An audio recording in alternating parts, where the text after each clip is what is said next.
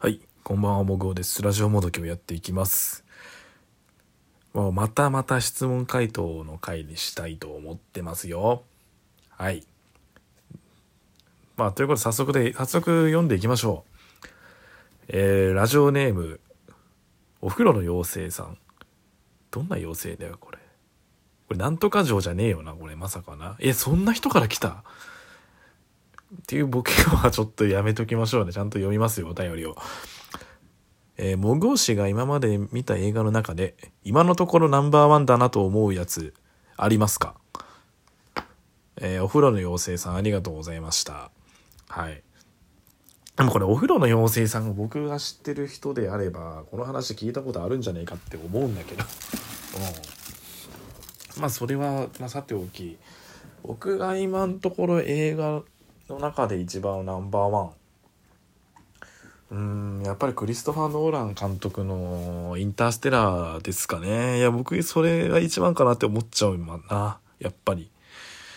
うん。で何がいいかってまた説明するのがすごい難しいからこの映画チョイスするのやめようかとは思って寝かしちゃったんだけどさこの質問。そうですね。あの僕としてはまあ僕が好きな映画って結構アクションだとか SF だとかまあなんでしょうね。リアリティから現実世界から結構かけ離れて見れる映画が意外と好きだったりするんですけどうん。まあそれに該当するんですよこの「インターステラー」って結構、まあ、まあ宇宙が出てくるしで若干タイムトラベル系入ってるしそう。でまあ量子力学ちょっと入ってるしうんまあなんていうかねなんかすごいくすぐるものがすごいある中でめちゃめちゃ話がこん、まあ、すごい凝ってるというか話が凝ってるって言葉でなんか表しちゃうのも良くないかもしれないですけど個人的にその映画館で見に行ってすごいもうどんでん返しを何発も食らった感じがししたのと普通に目頭熱くなっちゃったんですよね見てて。あんま映画館でそういう感情になるのってあんまなかったんですけどでこの時多分2012年とか13年だったと記憶してるので、まあ、僕大学生の時だったんですよね。なんかその一人で映画館に行って映画を見るようになり始めたのが大学生になってからなんで、まあ、その頃に出会った映画なんですよね、まあ、すごいよくてもうなんだろう。何回も見に行きたくなるような作品でしたね。うん。まあ、あとそうですね何でしょう。この映画すごいのがもう一回見てもあここがああだったのかってなるとこがすごくて。そなんか何回も何回もこすってもその何でしょうね。DVD に傷がつくぐらい見てもディスクに傷がつくぐらい見ても楽しめる映画だからすごいなって思って。そういう意味じゃナンバーワンかもしれないですねうんまあもうぜひね見てくださいっていう言えないんでちょっとねこれ以上ネタバレになっちゃうんでねあんま魅力語ってしまうと僕の語彙力がないせいで。うん。なのでまあナンバーワンの映画インターステラーっていう風にちょっとさせてくださいよ。うん。であとじゃあまああと僕のおすすめの映画って何って話になるんですけどまあおすすめっていうよりは個人的に好きな映画って話にちょっとさせていただきましょうか。そうなると僕もまあやっぱね MCU って言ってあのマーベル・シネマ・ユニバーシティだっけ？MCU の略なんだっけ？まあでもあのアイアンマンとかキャプテンアメリカとかあの世界戦ですよね。あの大体2019 2009年から10年間で20 21作品かをやって、まあ、時系列ごとにというかまあ、全部ストーリーが終えるような形になってる作品の一つでして、まあ、僕全部見てるんですよ。ほぼ。ほぼではない。全部見てるわ。アイアンマン1から、えーアベンジャーズエンドゲームまで見てますね。いやエンドゲームまでは見てるしそのエンドゲームの後の話のスパイダーマンファーフロムホームも見てますけど、まあ、MCU がすごい好きでなんでしょうね。すごい分かりやすく楽しいエンターテインメント映画なんですけどなんだろうねそう今までのその SF とかアクション映画を結構凌駕してる感じが好きで、まあ、友情もあり涙あり笑いありっていう要素がなんか全て詰まってるのがすごい好きなんですよね。それにねどの作品も該当しててで僕そのなんだろう僕がしてるアメリカの、まあ、ヒーローものって大体もともと強くてコスプレしてんですよね大体。まあ、例を挙げるとこれちょっとねマーベルの話マーベルだけで挙げるとそうですねキャプテンアメリカとかがそうですね、まあ、決戦打って、まあ、人体改造してすごい強くなってでそのキャプテンアメリカのコスチュームを着てキャプテンアメリカとして戦ってますし、まあ、ハルクなんかそうですよね。ハルクなんかもう緑怒りにな怒りの感情が湧くと緑色になって強くなるみたいな、キャまあ、マイティー・ソー、まあ、ソーなんかはもともと、神様だし、服装がコスチュームだから別に、コスチュームもクソもないんですけど、まあ、彼も元から強いし。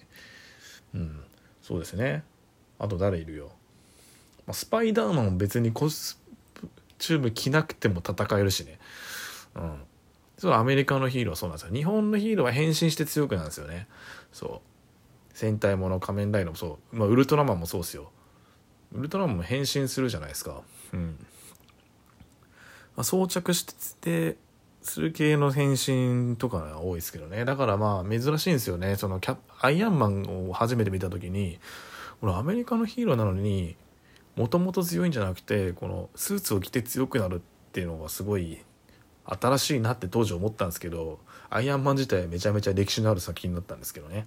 そう。とか、うん。って思ってね。すごい新鮮だったんですけどまあそのコスチュームを着て変身気持ちを切り替えて変身した気になってる感じがもう好きっすよね。アメリカのそうヒーローものってね。うん。そうそうそう。で僕はもうねそうバットマンみたいにもう本当にすげえ金持ちがやって武器を作って鍛えて変身コスチュームしちゃってるのような自治警察みたいなやつちょっと見てみたいですけどね現実でも。なんか現実でもありえそうなのバットマンぐらいなんですよ。本当の超金持ちがああやってね戦車みたいな車作ったりなんだろうオスプレイみたいな小型飛行機みたいなまあなんか戦闘機なのかなあれ何て言うんだろうそういうもの作っちゃったりとか見てみたいなと思っちゃいますけどね。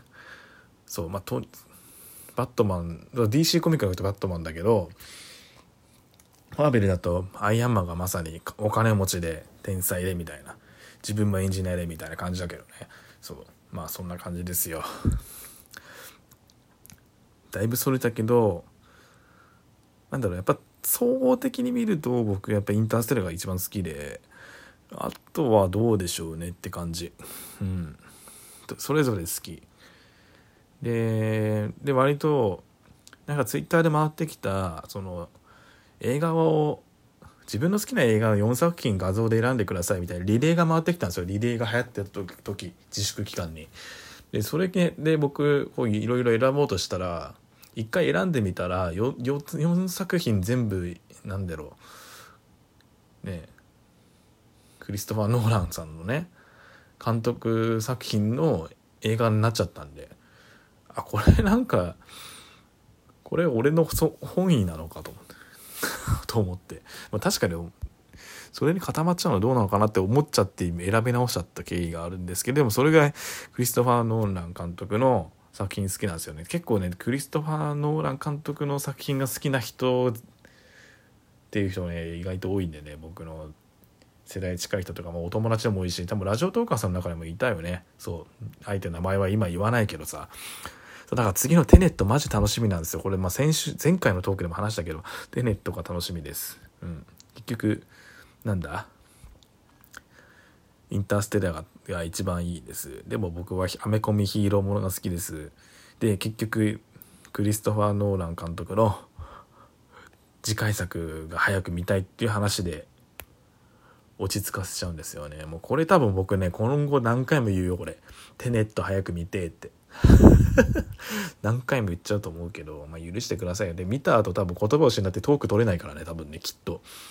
まあ、あれはもうすごかったね、みたいな感想しか言えずに、多分2分で取り、2分で一時停止して収録完了させちゃうみたいな放送事故が起こるかもしれないけどそれは許してください、まあ、今回はこの辺にいたしますえー、っとまあこれで回答になったか知らんけどまあ皆さんも私この映画好きだよとか私この漫画好きだよとかなんか私この私はこのエンタメが好きですっていう話ちょっと聞きたいですよね。はい。ではでは今回この辺にします。さようなら。